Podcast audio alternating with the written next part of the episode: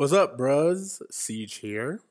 Just giving you guys a little heads up before the episode. This was recorded before the new wave of resistance and protests, but we still want to make sure that our voices are heard and that it is known that we support and we encourage our listeners. Follow the Black Lives Matter movement. Visit blacklivesmatter.com to learn how to donate, sign petitions, and protest safely.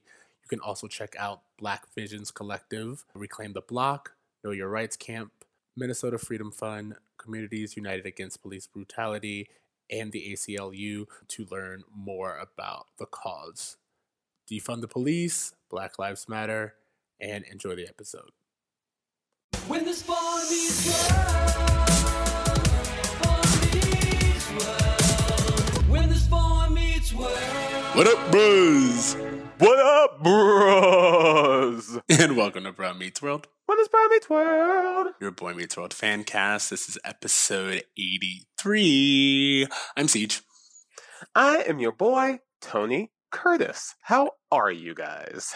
I was going to ask you, how are you? I have been editing a lot of our season one uh, episodes, and I was just listening to our little intros. And I was like, we used to have like such conversations, and now we just dive on in. So, well, I, I, you know, can I speculate as to why? yeah, Well, I think, you know, 2020 has been an emotional, uh, you know, wreckage yeah. of a year. and I have been looking forward to our conversations as an escapism, as a way to get away from the, the terrible news that seems to pop up week by week.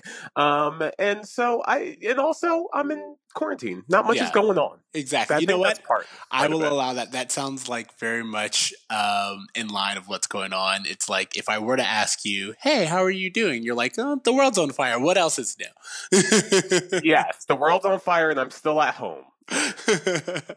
okay, so um, that being said, we do have new news in the Boy Meets World fandom. Um, Uh, Danielle let's talk about that. Fishel responded to Trina McGee's um, claims. Basically, she just notified the public of an apology. Apparently, Hey, Siege. yeah. Siege, for those who don't know what you're talking about, can you give them some background info on the Trina McGee scandal in the Boy Meets World verse? Absolutely. Thank you for asking. Um, so, not too long ago, earlier in this season, we talked about the fact that Trina McGee, who plays Angela in the next season um, of Boy Meets World fame, and she's also the one who ends up dating Sean and is just becomes a staple of the Boy Meets World lore. She released a statement saying that um, three of the main cast members, um, which was narrowed down to Ben Savage, Danielle Fishel, and Will Friedle, um, basically teased her and did several either racist comments or microaggressions while she was filming. And it was this whole situation about the production of Boy Meets World and even the um, reboot Girl Meets World and her treatment there. And Danielle Fishel recently commented on it, saying that she um, called Trina McGee and sent a, or basically apologized, and it was accepted, and Trina McGee backed that that claim. So. So far, that's two out of two out of the three. We still haven't heard anything from Ben Savage, but Yeah, which is disappointing. honestly, I'm not gonna lie. I love this show, but the more I see like the live, um, I'll say, what are they called? Um, kind of Like panels, conventions? the Yeah, the conventions, all this other stuff. Ben Savage seems like removed from like socializing. Like I don't really know how to Totally. say it any other way than he, everyone else seems to have like this energy and this uh, vibe with each other, and he seems part of it, but like on the edges. Like he's there, but like not really in. I have noticed this as well, and it's part of the reason why I often get um a little disappointed and sometimes bored when I'm watching these panels because there's so much that like I don't, I don't know. I, I can't imagine what it's like to have the most famous thing you did be from 20 years ago, like, and having to talk about it all the time. Like, I can't imagine how annoying that must be. But if you sign up to do a convention or a panel, like, you're going to be with people who are diehard fans, with nerds for your art that you produce in the world. Like, you can get a little bit more excited about it, Ben. Like, he doesn't chime in for questions unless he's directly asked. He just seems, like you said, removed, detached. Um, I, I don't know if it's a, a, a an ego thing, but I it comes across more like laziness. Honestly, I don't think it is. I think that, like, it's really funny because when I look at these panels and I see how Danielle Fishel and Will Friedle interact with Ben Savage themselves, it just seems like that's him. Like, I think there was like a whole story of they were all like telling stories back and forth about what they used to do, and Ben Savage was like thinking about Raisin Bran. you know, like he was like, that's just who he is. He's just like he is that celery poster on the wall that he becomes famous for. And um, that's again, that's nothing against him, but that's who he is and that's his personality. I wonder if he is just, you know, it naturally when the cameras are off, not very expressive or, you know, kind of shy. Yeah, that's I a lot of people. That, all that plays into him not reaching out to um, Trina McGee for anything. But I have to say, like, all of this is super disappointing as a Boy Meets World fan. Like to hear that, you know, the one black cast member that had any you know longevity on the show was ostracized was you know whether it be microaggressions or anything more you know overt um, experienced racism on the show that played such a huge part in my childhood. It's disappointing to to hear, and I'm glad that they're working it out now. And I'm glad that you know, much like a lot of people in 2020, they're reflecting and having these hard conversations. But it's also like, dude, like she was on Girl Meets World. Like this was recently. Like it wasn't like it was from the 90s. Yeah, and I was gonna say, I mean, we talked about uh, it when we did our episode "I Ain't Your Aunt Jemima," which basically talked about this in full. But um, when I really do think about the way that they wrote her character, even like the idea of her character needing needing to come to Sean for approval to get married, is like so backwards from what we see or what we will see with, with their dynamic in general, let alone um, any black woman you would know, you know, in person. It's just it's a it was a very weird and weirdly handled situation. Um, and I think that as with all things we are revisiting, um, we can only hope to do better. You know, it's funny. Um, our production company that we have for our podcast is called uh, Two Free Tokens, and based on the fact that we're often the token black people in a group of white faces. Um, and I, I have to, you know, reflect on our experiences that we had with all white friends and how much accidental racism slipped out when you were just around a group of white people whose privileges weren't being checked. Mhm. And I can't imagine that on a Hollywood level when people have more of a freedom um, with fame to maybe be a little bit more outspoken. Um, what that was like for her on set when you're not only surrounded by all white faces, but these are white faces that are constantly getting adoration, constantly getting attention and accolades. Um, what it must have been like for her, uh, regardless again of how overt the racism was. Absolutely, and we also talked about the fact that they were they were actual children when I believe she was a little bit older when she started to play the Angela character. So there is that like age gap. Um, Yeah. That again is never an excuse, but definitely a um, explanation. You know, there was a huge age gap between um, on Saved by the Bell between Screech and the rest of the cast. Mhm. And there was also a lot of like relationship issues between Screech and the rest, the rest of the cast because he didn't feel like he was seen as a peer, because he was seen as something different, because he wasn't in their age group. And I just wonder if that's just a thing that happens on shows sometimes, that there are just certain age groups that just kind of click up. And, you know, when you have a show like Boy Meets World where the central cast is clicked up, um, you know, how that could make guest stars or, or, you know, people who are not the main cast feel when they're on that set, on that environment where they're not feeling supported. So you just made me think, and I do wonder what Lark Voorhees, like, what was her experience like, um, Yeah. being like the only black person? I mean, she did have AC Slater um, to be with her in the cast, but Mario Lopez has shown himself to be a little bit of a situation himself. So I, I don't think we were exactly um, riding with him the whole way. I do not want to talk about Mario Lopez because if I get started, it's all I'm going to talk about. okay, well, before we detour too far, get it? Get my segue? Detour Uh-oh, uh-oh. driving. I like it. I like it. we will introduce this week's episode, which is season four, episode 14 Wheels. Ooh, yeah, yeah, yeah. Uh, you want to do your tell me about it little song? Oh, of course, yeah. As as everyone knows, I, I try to incorporate Billy Joel's "Tell Me About It" uh, to use to sum up the episode. Um, here we go. Tell me about it. Tell me all about the show. Corey gets stopped by cops. Surprisingly, he is not shot. Thank you. And th- this is exactly what I wanted to talk about because when we were talking about uh, detours, I was like, the way this this show and this episode handles the police is very much about privilege, and so I'm really excited to get into it. Totally. Um, yeah. Let's let's get into that. Tell me about. it. Yeah, this is season four, episode 14, Wheels. Um, Alan finds himself at a crossroads when Corey, armed with a new driver's license on his 16th birthday, would rather celebrate the event on a road trip with Sean and Topanga instead of with his father.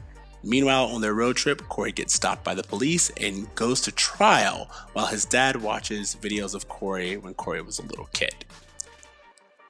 I'm gonna go. I'm gonna go out on the limb before the, I even begin this episode, diving into it, and just say I like this episode. I have so many problems with every part of it. I agree with you. I had, I was like, this was another one of the memorable episodes that we always talk about. I'm also laughing because I mentioned earlier that I'm editing these episodes, and I don't know how many times we said the words, this is when it really begins, Boy Meets World. Yeah. but like th- this is just like definitely one of those more iconic episodes and uh i rewatching it i was like oh i have a lot of problems with what's going on. So let's just get into it. Uh first thoughts First thought is that a teen, someone saying I want to drive two hours to see a movie is immediately a lie to me. I there's no excuse. this is about 16 year olds going to see an R rated Van Damme movie. Can 16 year olds even get into an R rated movie? no which is what uh alan was like talking about he's like you can't even get in you have to be 17 or older but uh they were just gonna sneak into the movie because they're that old now they can just sneak in In all fairness, I used to sneak into R rated movies all the time. Hey kids, listen up. This is the easiest way to do it. when you want to go see Van Damme rips out throat of Asian man um, playing in Auditorium 3, you actually get tickets to, let's say, Little Women playing in Auditorium 2 that starts half an hour beforehand. You sneak right in, it works every time. So what's really funny is I was, you know me, I was very much like a Corey in the sense of like I was too much of a goody goody, and I was like, we'll always get caught. And I had several friends constantly try to get me to sneak into theaters, but I would just was so obvious about it that we would always get caught because I would be like, can, can we can we do this? Like, are they gonna catch us? And they were like, what's this giant big kid doing? Sometimes it backfires. Sometimes, like, our local movie theater got hip to it and started putting, like, little cops outside of the R rated movies to check your tickets. and I Ah. got stuck watching Jackie Chan's The Tuxedo, uh, which, Which is maybe the worst movie I've ever seen in my life. say notoriously one of the mer- worst movies, so that was definitely a punishment in itself. that was a punishment. I learned my lesson. So. um, also, this is like completely me being a little geeky, but um, while watching the episode, I was like, what Van Damme movie could they be going to see? Um, all my research, considering the fact that this movie came out, in, sorry, this episode came out in January of 97, the newest R rated Van Damme movie was Maximum Risk. Um, which came out in September of 1996. So I'm embarrassed to say that I am a little too familiar with Jean-Claude Van Damme's filmography, and I don't recognize that title whatsoever. so I have no idea what it's about. It is not rated high, but if you want to see the movie that Corey was really willing to risk jail time for, uh, it is maximum maximum risk. Yo, what did you think about Topanga like being down to do it because she gets to see Van Damme with his shirt off? I feel like again we're dealing with this point of time in Topanga where she's half teenage girl, and I allow her that freedom, and then other times it's just like the writers are just writing what they think a teenage girl would do. But I do feel like that's kind of true to Topanga, especially like a little bit later in the episode when she's like, look, the responsible part of me doesn't think that we should be doing this, but the other part of me really wants to go. thank you for listening to me. You know, like, like, just thank you for helping me process this. Um, no, I actually think Topanga is pretty. Uh, I, I I like her in this episode overall. M- my main issue is Alan in this episode. Yes. Well, to be fair, it's Alan and Corey, but Alan should know better. Um, because Alan is a birthday ruiner. he ruined Eric's 18th birthday. He's ruined Corey's 16th birthday by some like the the reason Alan gets mad at Corey is ridiculous to me because Alan is furious that Corey goes to get his license with Sean and Topanga on his birthday, even though Alan never said, Hey, Corey, I really want to go with you and go get breakfast. That's what I did with Eric. Um, the problem is that of that is that we saw um, It's a Wonderful Night, the episode where Eric gets his license. And Yep. he goes on his birthday with Jason. Yeah. Of course, he fails, and of course, he has a whole situation that follows.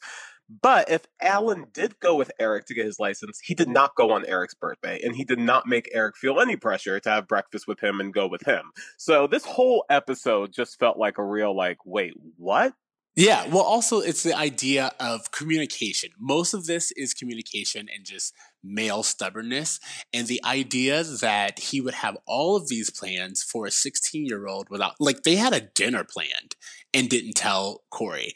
And it's like, I don't know a lot of things, but I do know that teenagers have plans and they have friends. And why does his friends not know about this dinner that's coming on tonight? You know what I mean? It's like they made all of these plans and they didn't really even run it by. And I love that Amy was like, "Does Corey know anything about this?" Uh, because it's just it's a perfect example of. In general, I hate surprises because you don't know what I have planned. And I feel like Corey is justified in his anger about the situation, even though he's not justified with his actions. Um, I thought Alan was kind of a little bitch. He was? the whole episode. I was totally on Corey's side for uh, the first half of it, and you know, once we get to like the actual car cop scenario, that's where the episode kind of takes a turn for me. But um, throughout the first half of it, I just couldn't stop feeling like Alan was just ruining his son's birthday for his own reasons. And obviously, you know, the show makes it seem sentimental that Alan just misses his little boy, but if he misses his little boy, he would make sure he had a better birthday. Absolutely. Well, I think what's important to notice is this is a habit of Alan's. As you pointed out, it's the same thing with Kid Gloves episode, where he gives Corey this gift that he doesn't like. Alan has all of these grand ideas in his head, but he doesn't really communicate them to anyone. He just kind of does things and expects people to fall in line. And that's not how anything should happen. Like if you're doing that, you are setting yourself up for disappointment and you're setting other people up to like feel embarrassed or feel like they haven't lived up to some ideal that they had no uh, no agreement to. I want to quickly uh, mention this because you brought up Kid Gloves, uh, the episode in season one where Alan gives Corey his boxing gloves that he won in the Navy for, you know, I guess the silver gloves. Um, there's a point where Corey's trying to find ways for Morgan to relate to Alan, and Morgan's like boxing and gives him a mean hook, like Yeah. left hook right to the face. And I'm like, Corey, that's your in. Like she she can box. Alan's a boxer. Like make this happen. Um, what's really funny too is that Morgan calls the boxing gloves boxing mittens, which is also how Corey referred to them when he got the silver gloves from his dad in that season one Ab- episode. Absolutely. And I think you're right. I didn't think about that, but why not? Like, again, I think it's this narrow mindedness of Corey trying to make Morgan into a boy instead of just looking at the talents that she's already showing and being like, hey, you and dad have this in common. Why don't you bond over it? And I think that, um, what the episode does is it shows us that Alan is this way because Corey's his youngest son and Morgan's his first daughter instead of his third son. And Alan just basically is having a midlife crisis again because Corey's getting older and he won't get a chance to do all of these things. But very much like we say in any other episode or with any other situation, you can't put those feelings and that feeling of inadequacy on anyone else. Like your behavior towards everyone else in that situation is uncalled for. That is a personal gripe and you don't get a pass because your son is getting older. It's so interesting how this show, uh, this specific episode, plays with like gender bias in parenting, which I think is something that you were kind of touching on, like how Alan's feeling about his last son versus, you know, the fact that Corey's a middle child and just this idea of like, well, you know, Morgan's around, but she's just a girl. It just feels kind of dismissive and kind of shitty to just feel like, well, I mean, Morgan's a girl, so there's no chance that he can have a relationship with his daughter. I mean, why would any man have a relationship with his daughter? Like, it's ridiculous, right? Yeah, no, I agree with you. I mean, even when it comes to the fact that he was like, "Hey, Morgan, do you want me to go do your hair?" And she's like, "Are you kidding me?" And he's like, "You're right," but it's like, why did you try to do something that you were never done, i.e., her hair? Why not ask what her interests are, or do whatever Morgan would want to do, but not impose yourself in the situation that you don't belong? One of the, my least favorite traits of early 90s movies and uh, kid based movies and television shows was this idea that like parents hated um, doing what kids wanted to do. Like it was like annoying to like take a kid to do something like a show or that he wants to go to or, you know, uh, to, to a circus or a play, like anything like that. Like it always seemed like a frustration or a burden to parents to, uh, find to invest in what the kid's interested in versus the parent like trying to bring the kid in what they're interested in like oh come hear this band that i used to listen to in the 60s or come watch this this sports game that was really important to me.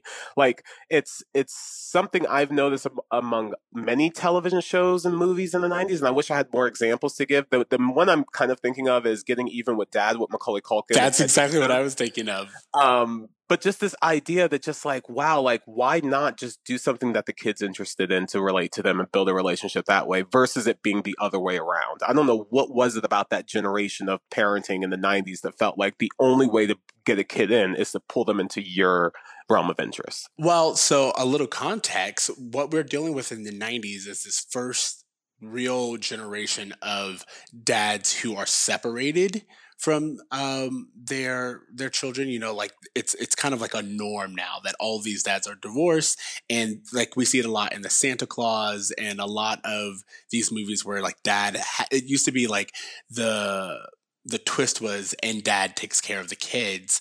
But now it's like and dad takes care of the kids while having his own job and dad has to experience what it's like to be a single parent for the first time. Um, so that's really what we were dealing with. We were dealing with all of these i'll say hollywood execs who were telling stories about hey did you know that bonding with your kid is harder than it seemed? Um, and here are a few ways so. That's super interesting how you're talking how you how you made the connection between just like the the family shift that took place in the 80s and 90s of increasing divorce and different kinds of households um, you know whether it be that the dad is divorced or the fact that the mother would be working leaving more responsibilities to parenting to fall on the dad like how that made its way into our art that we consumed fascinating bro Yeah, well, you get a lot of movies at that time that are just about dads learning to value their families. to not Um, be shitty dads that's yeah. the whole plot Exactly. That's that's really it. And a lot of them fail at it, but the whole arc is supposed to be, you know, this big businessman has to take care of his kids for a weekend. What's he gonna do with them? Um so yeah, I think I think Did you ever that see Mr. Mom with uh, Michael Keaton? I never saw Mr. Mom, but I know exactly what you're talking about. Maybe we'll do that for movie makeover because that's that's some exactly what the hell we're talking about. Like the whole premise is like, hey, you have to do what your wife has been successfully doing for years. exactly. Well, there's like um you get getting even with dad. There's the one where uh it was like Chevy Chase and JTT. yes, Um, man of the house. Yes, thank you. There's one where it's um Rest in peace, Farrah Fawcett. Ted Danson and Macaulay Culkin. Um, I believe. Like I don't know, like like look at it. Anyone who's uh, listening to us right now, go and look up. There's just a slew of kids movies where the whole uh, premise of the movie is kid is with dad for the weekend, or you know for however many weeks because mom is out of the picture. So um, anyway, getting back to our episode, I think that what we're trying to say is every character in here is responsible for their own feelings and behavior, and acting out does not excuse you. Um, I think Alan's behavior is, like I said, it, it's shown a pattern throughout the many episodes that we've seen of him just kind of assuming that everyone will fall in line and getting upset when they don't. Um, and I think that that's something that modern television would explore or at least call out. Totally, totally. Um, let's talk about Corey in this episode um, and his kind of assumptions because we open up with Corey being like, "Of course, my dad's going to give me the car. Why would he not?" You know what I mean? I think that Corey, again, he is treating his relationship with his dad like it's continuously always been. Like, you know, I've had a driver's permit and dad's let me take the car and he hasn't made a big deal about it. And so I don't see why he wouldn't do this for me for my birthday. Like, I am in your court, Corey. Why wouldn't he give you the car? It's your birthday. Like, go to the damn movies. Oh, I will say that uh, I we, we kind of skipped over this, but when Alan finds out that Corey has already gotten his license, and he throws his little hissy fit, and Corey's like, "Well, can I have the keys?" The moment Alan's like, "Well, actually, I have some." Well, no, what he says first is, um, "Sure, I wouldn't mind being driven around," and Corey's like, "That's not what I meant." And then he gets really upset, and he's like, "Well, I have some things I need to do, so let me be gone for a few hours and then get back to you." And again, at this point in time, he also hasn't mentioned the dinner. Now, did Corey say that he waited for like five hours for Alan to come home? Like, Alan literally had the day off on his son's birthday and was like, I'm going to decide to use this time to run errands that require the car. exactly. That's so petty. It's so petty.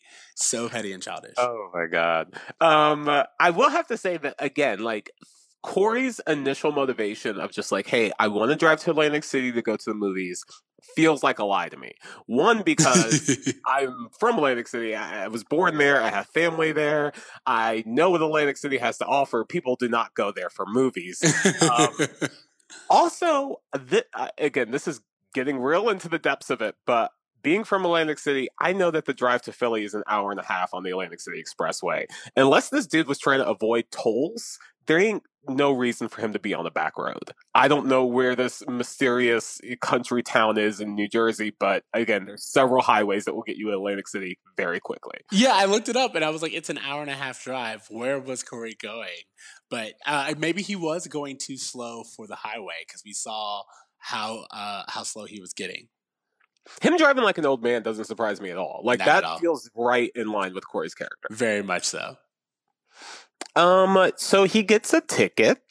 Do well, we before we go there, I want to talk about the dinner and just Okay, okay, okay. um, Corey and Alan's tension in this episode because I think you're right.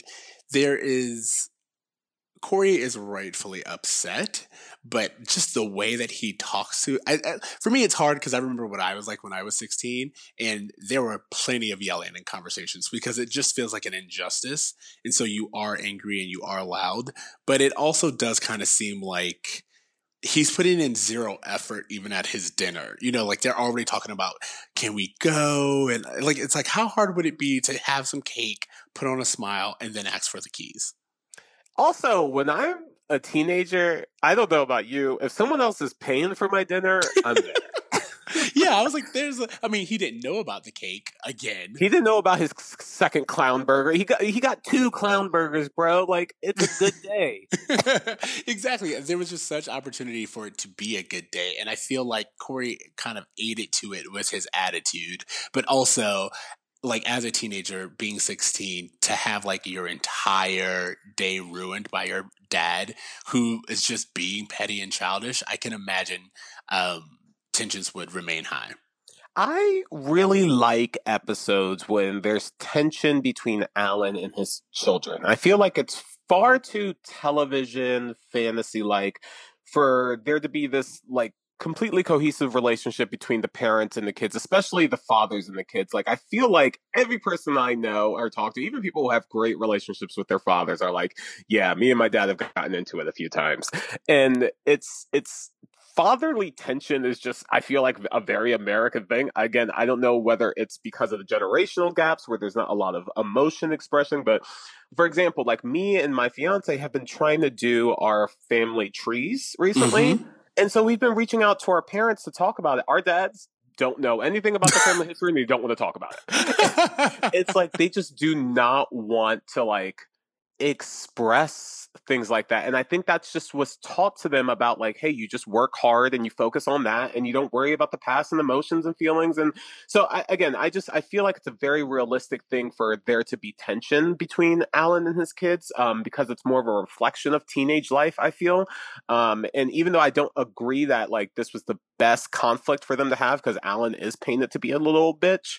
Um, I do enjoy that there is some more realism between their characters as father and son.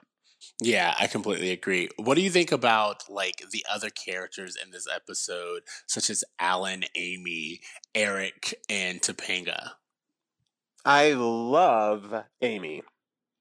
I I love Amy. Uh, don't get me wrong. I always love Amy, and she usually is the most reasonable person in the room. But I was just kind of upset that she didn't have more of like she's taking this approach of like seeing the tension and seeing what's going on, but not really participating. And maybe that's just my my habit of like wanting to get involved and solve things. But Amy's really kind of like taking a step back and she's just watching it. I don't know, dude. Okay. Here's why I am kind of cool with that because I am thinking about this from like a parenting thing. Like I'm co-parenting, right? Mm-hmm. If you and your boyfriend have a kid, you guys are going to be co-parenting together. And so you would want to make sure that you're constantly on the same page when it comes to your kids. I always thought that like with my life partner that I have kids with, like I would want to make sure that like we don't talk down to each other when we're around the kids. We don't um you know, go against each other. Like I always want to be like a united front with the kids. So the idea that Amy's like, you know what, I'm to wait and talk to him about this later. I kind of respect that. Do I wish that she had a little bit more agency in the relationship where it didn't feel like she was as a parent, like checking in on him, but more as a, a partner, like saying, Hey, I have a 50% say and I feel this way? Of course. But I do respect the fact that she didn't undermine her partner in front of their kids. Yeah, I guess that's we are we're practicing that with the puppy right now, and let's just say it has not always gone off as easily. There's Yeah. lots of times, but you're right. There are moments where I I do I'm like this isn't what we agreed upon, or this isn't uh, what I would prefer. But because what we're trying, the most important thing to do right now is to get control of the situation. Uh, I'll just be quiet and, and see where things go. So I guess I can see that. I was just like, I I always want more of Amy, and she was just again the supportive spouse instead of like a real like force in the episode. Totally. Totally. I, I think that Sean and Topanga are used perfectly in this episode. I think they're in it for just the amount of the right time. I think they bring the right energy to it. Like, you know, Sean and Topanga are kind of always the angel and devil on Corey's shoulder. And I feel like, you know, even in this situation where Topanga is you know the wiser one uh, you know she admits that she has immature tendencies so when they are on the high highway going towards atlantic city and they get pulled over it's not like uh, it, it's not unexpected that they would run into error I love what you were saying because the narrative of Sean and Topanga always being the devil and angel on Corey's shoulder, that's so it. Like, you're right. It's like Sean's always like, What? Why don't you have the keys? Why aren't we going on this road trip? What's, you know, like, like he's always like pushing, pushing, pushing. And Topanga really does kind of take a step back and just, she's like, Hey, I want to be there as well, but like, let's try to be responsible in, in what we're doing um, she's the one who says during the dinner, "Can we at least pretend to be having a good time?" yeah and she's also the first one that's like hey maybe you should call your dad Yeah, exactly. Um, and, and also, but I think it's great that they're they're there and they're letting Corey solve his own uh, issues because they understand that this isn't something they can force him to do. This is just kind of like watching your friend yell at their parents, and you're like, "This has nothing to do with me. I wouldn't do it. Not in my house." But you know, for it being such an awkward day, like the fact that Sean and Topanga were like, hey, it's still your birthday. Like, we're still here with you. Whatever you want to do, we're down for. I thought that was cool. I don't know how much Eric really played in the episode. I don't really re- remember him much, except for him singing happy birthday when he was bringing out the, the car cake. Well, he's the one who says he's the one who gives Corey some context into what's going on. Uh, of course, he does so in a very teasing way when he's like, um, "Dad liked me better," and so you know, like I, I had an easier time. But he does. He is kind of there as the brotherly support uh, during this episode. Do, and yeah, because he's the one who says the reason why dad's upset is because you're his second, Morgan's his third daughter, not his third son. Mm-hmm. So yeah, he does kind of school him a little bit. Yeah, so he acts as the older brother who gives him insight. Everyone fulfills their roles pretty well there, as far as like Eric, Sean, and Topanga go. Yeah, and now we can talk about the part where Corey gets pulled over going one mile over the speed limit because it's a speed trap.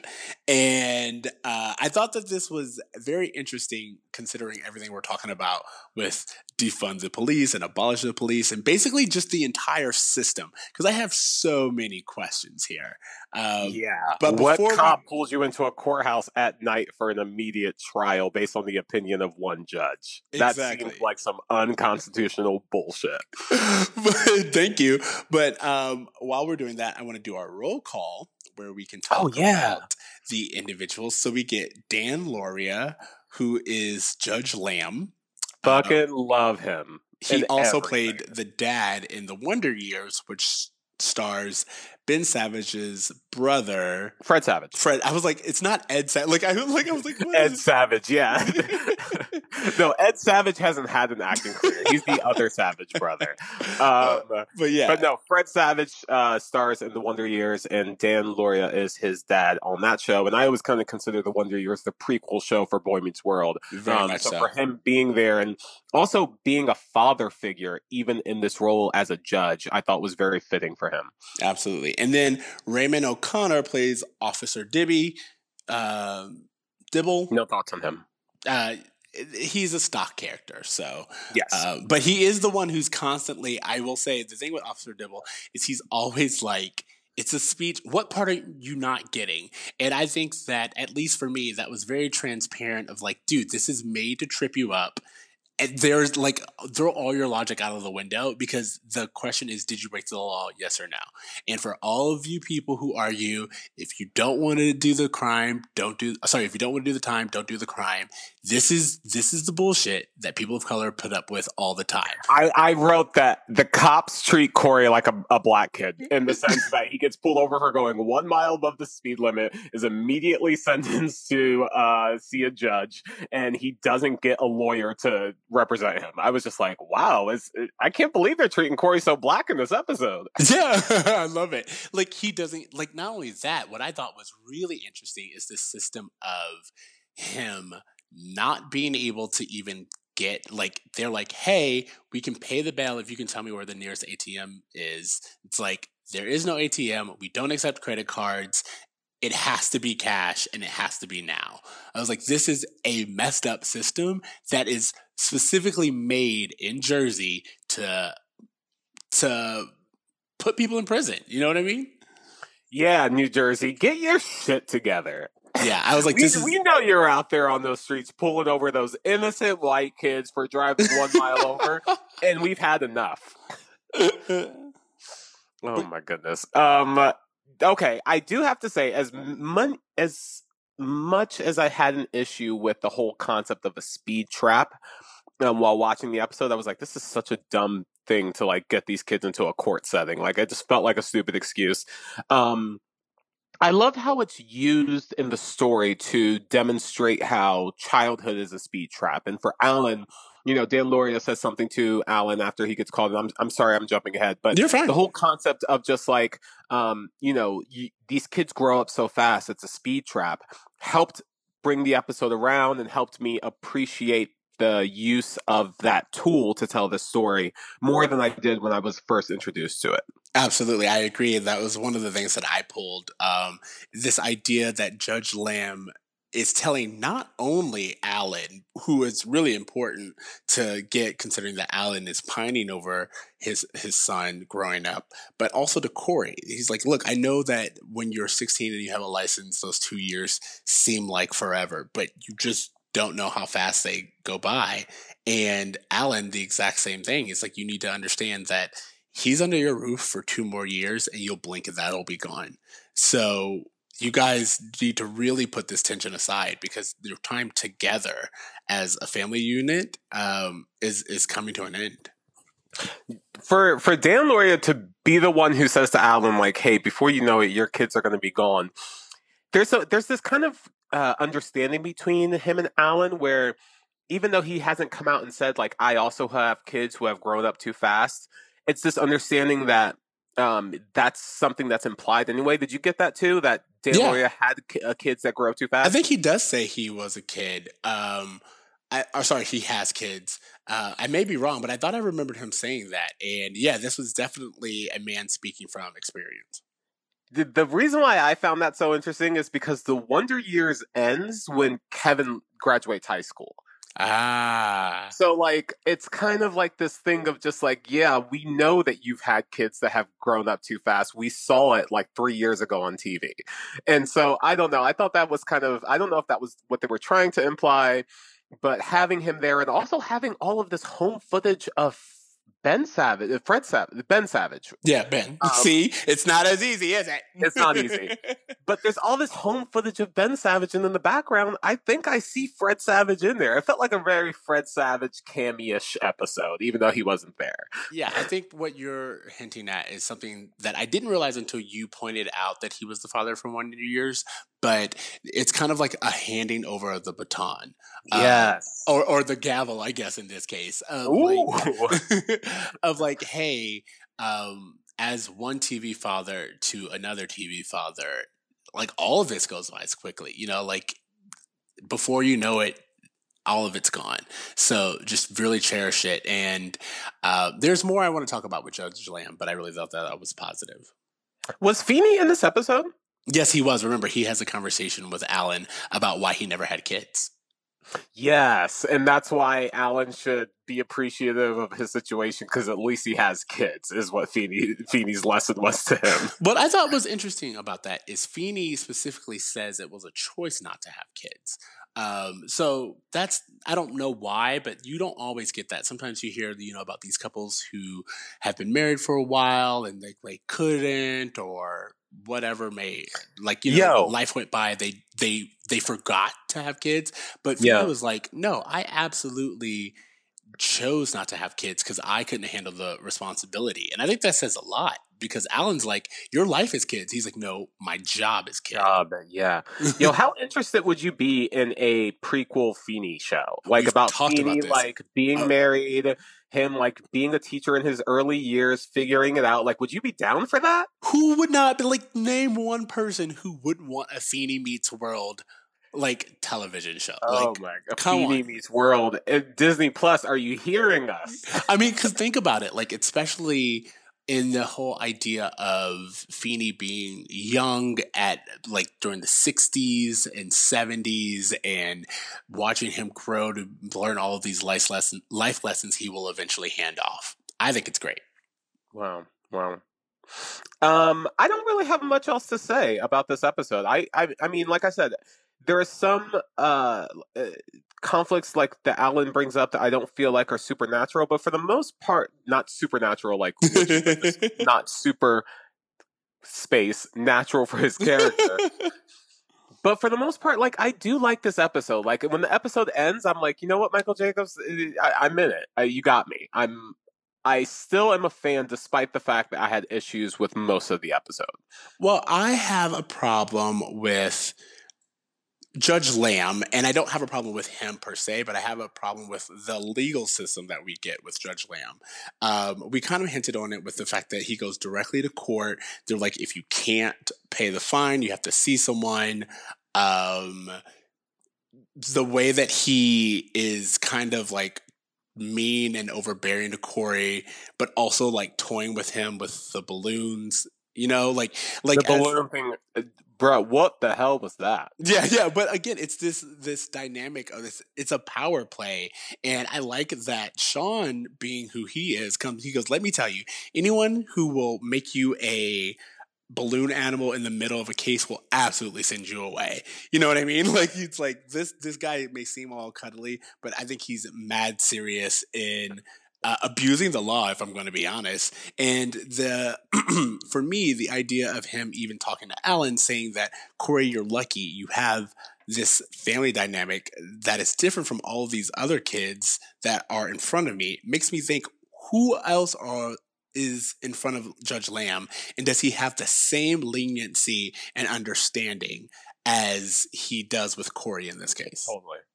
Uh, it, it's so interesting that you interpreted the balloon animals as him being like kind of kooky, because I thought of it as them literally soft pedaling the legal system. Like, in, no reality would a black kid be taken to a judge who makes them balloon animals. It just felt like they were whitewashing the legal system and what people actually have to go through when they get have really um uh, toxic you know in, interactions with police officers who pull them over Uh, uh, Well, so what I'm actually responding to is the fact that I feel like it's specifically different for Corey. Like the way that he's talking to Corey makes Yeah. me feel that if this was a black kid in front of him, it wouldn't be the same.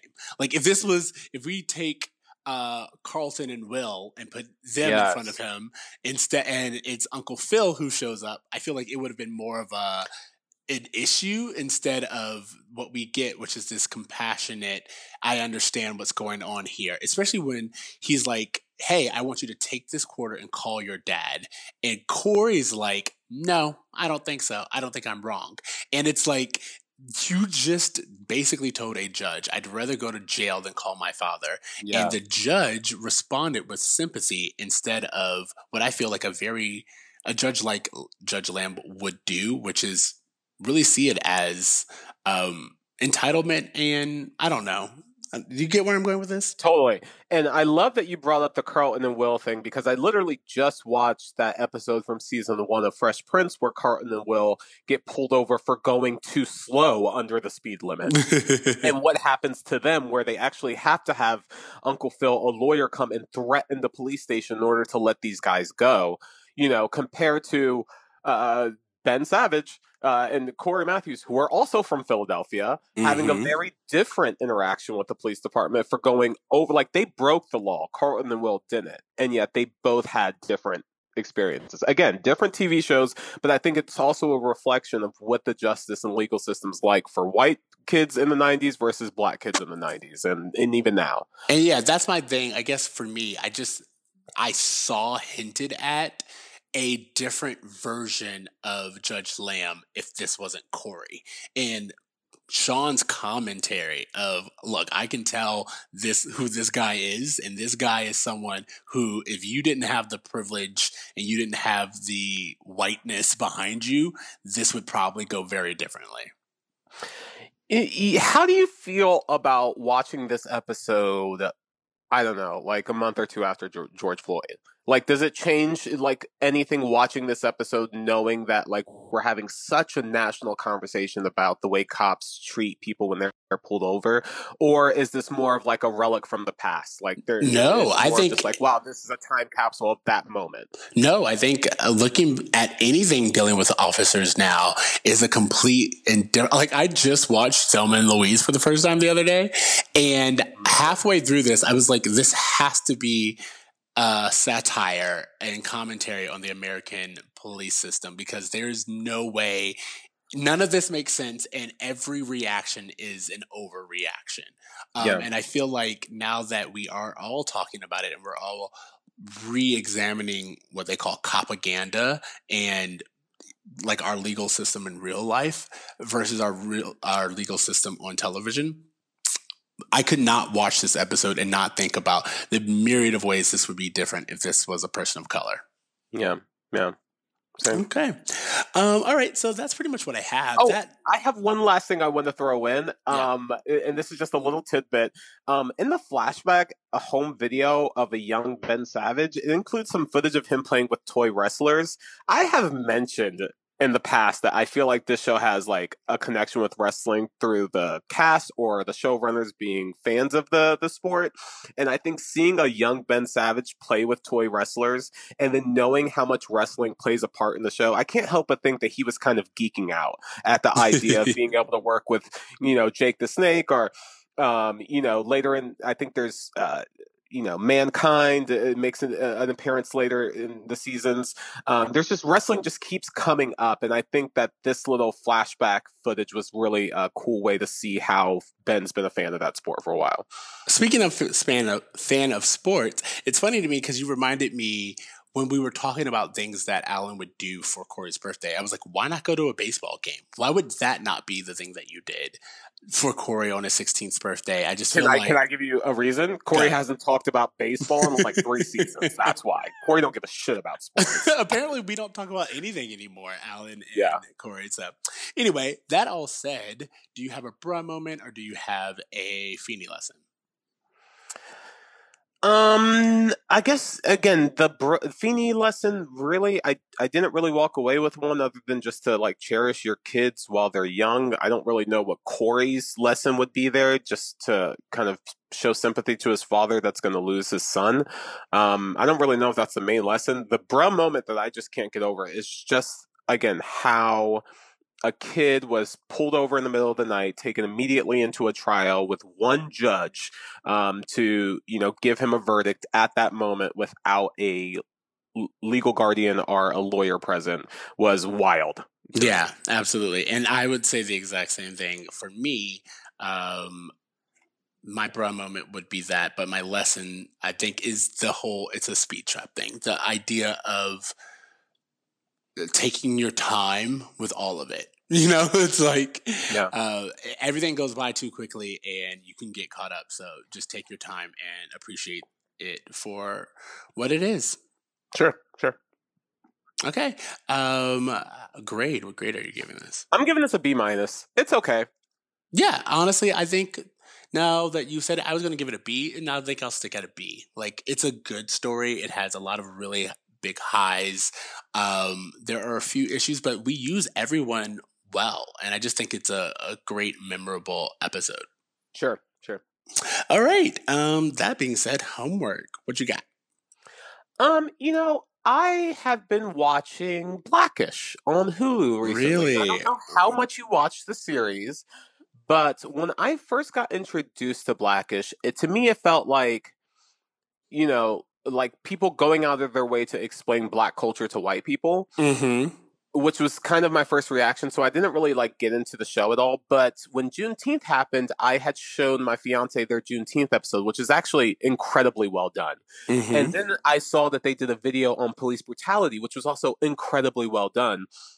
And so it's made me give the show a second chance. And it's actually not really a bad show. I'm actually liking it quite a bit. I'm liking that this is a show that's tackling the issues that we want shows to tackle, uh, specifically with race issues. The whole thing is about being, you know, the first black uh, family to kind of this this uh, main character is the first guy to make it out of the hood, and then two, you know, upward mobility and like you know being in the upper one uh, upper middle class or whatever and just how it feels to have all your kids go to school with white kids and like are they losing their culture and what does that do for you as a black man when you see that? You know you wanted them to get out of the hood yet here they are losing the things that you feel are important so seeing things like that being tackled on the on a weekly sitcom that's going out nationally on ABC is kind of cool in a way that I wish I would have appreciated the show more from the beginning but anyways, I've been watching it. It's on Hulu, and I would recommend it for people who want a little bit more social commentary out of their sitcoms. Absolutely. I think that um, when I first watched Blackish, it was very much what you were talking about, explaining uh, black issues to white uh, audiences. And I think sometimes they still do that, but what they've really learned to do was bring in these writers of color and start telling stories for people of color and for people who are in that demographic of, hey, now that you're here, let's have that conversation that we've all been having of how should I feel about uh, having a family member who was incarcerated and should I help them? Should I not? Yeah. Um, you know, like there are all of these dynamics that they There's go. a beautiful episode on colorism within the black community. Just things that I don't feel like get talked about very often on national television. I'm like, I'm here for these conversations happening, being happening. So Yeah, so that's a really good one, I, and thank you for sharing. Yeah. Um, for me, my episode, sorry, my homework this week is the. Um, it's kind of like a book. It's kind of like a short story. I don't know what it really would be called, but uh, it's called The Burnout Generation by Anne Helen Petersen. Uh, this hit BuzzFeed like a while ago, but it just talks about being millennials and the generation of basically go-getters and we like did everything that we could to keep our head above water and life just keeps knocking at us um, Yeah. and what and what that does to your mental side psychology and the burnout that a lot of people experience from just going hard to like reach this end goal that is ever moving um, and i thought it was very helpful it was really great to examine the different ways that it affects different people um, the different demographics and just there's no solutions really offered because how could you especially during this time but it may feel good to be seen and i thought that was something that could be helpful for everyone so That's again that's super interesting. I I've been listening. I've been watching all these like think piece Vox videos and reading articles about the psychological impacts of millennials and just what we've gone through from 9/11 through the housing crisis through COVID and you know a myriad of black people getting shot and killed on national television. Um, just the, what it means to be our generation and how you know the mental effects of you know being the generation that has produced more for the country than any other generation, yet is getting less than any other generation. Mhm. Um, I would be fascinated to look into that because that's something that I've been looking into quite a bit. Yeah, definitely. Again, it's called the burnout generation, and it's basically it's showing like the different ways that you could get burnout. It's like, do you have like laundry that you just can't bring yourself to fold, or uh, like an inbox where you you know that all you need to do is check this email, and you you I'm, just getting, can't I'm feeling it. personally attacked. See, I'm feeling personally attacked as I look at my laundry. exactly, but that's that's what I thought. Um, and considering our demographic, I figured you all would feel uh, seen by it or at least get something from it. So anyway, that is our episode. Uh, do you have anything else you want to say? Nothing. Um, I want to encourage everyone out there to, um, you know, continue to do what they can to be an ally to Black lives. Um, I know that my social media feeds are starting to look a little normal, and I'm still quite pissed off that Black people keep dying. So, um, I'm sure that there are other people who feel like me, and there are ways that you can get involved. Um, you know, if you go on our Instagram page, especially, we have a link um, that has it's a link tree that has all the links to where our podcasts are, but there's also a swipe up where you can, uh, you know, find different ways that you can give to the Black community right now. Um, I'm going to keep preaching this regardless of you know how recently someone has died in the news, um, because Black Lives Matter all the time. Absolutely. Um, thank you guys. Make sure to leave us a five star ratings. We appreciate. I'm getting a lot of people reach out to us on social media and be like, "How can we help?" or "What can we do?" And until we actually get like a Patreon or anything set up, um, right now, just giving us five stars on iTunes would be helpful. Um, and continue to listen and share. Leave us a rating. As said, you can find us on all the places: uh, Stitcher, Spotify, Google. We're there. Um, and follow us at Brown Meets World on the social platforms or email us at brownmeetsworld at gmail.com. Uh, you can find me on Twitter at I am not your Oreo. That is I A M N O T O R E O. Uh, TC. Still great fucking bro. I'm loving it. I, I love I'm Not Your. Um, you can find me on Instagram at a braver me at dot braver dot me. And if you guys have any thoughts about this specific episode, about the tension between Alan and Corey, about Corey's interaction with the police, um, please uh, reach out to us on all of our social media. You can email us. We'd love to get your thoughts on this specific issue, especially considering how much attention is on police right now and their interactions with people, um, you know, through traffic stops and stuff. Love to get your thoughts on all that. Yes, thank you guys. Um, that's pretty much it. I guess we will ask you guys to dream To try, and do good. do some damn good, guys. We need it. We all need some good done. Later, Russ. Later, bruh.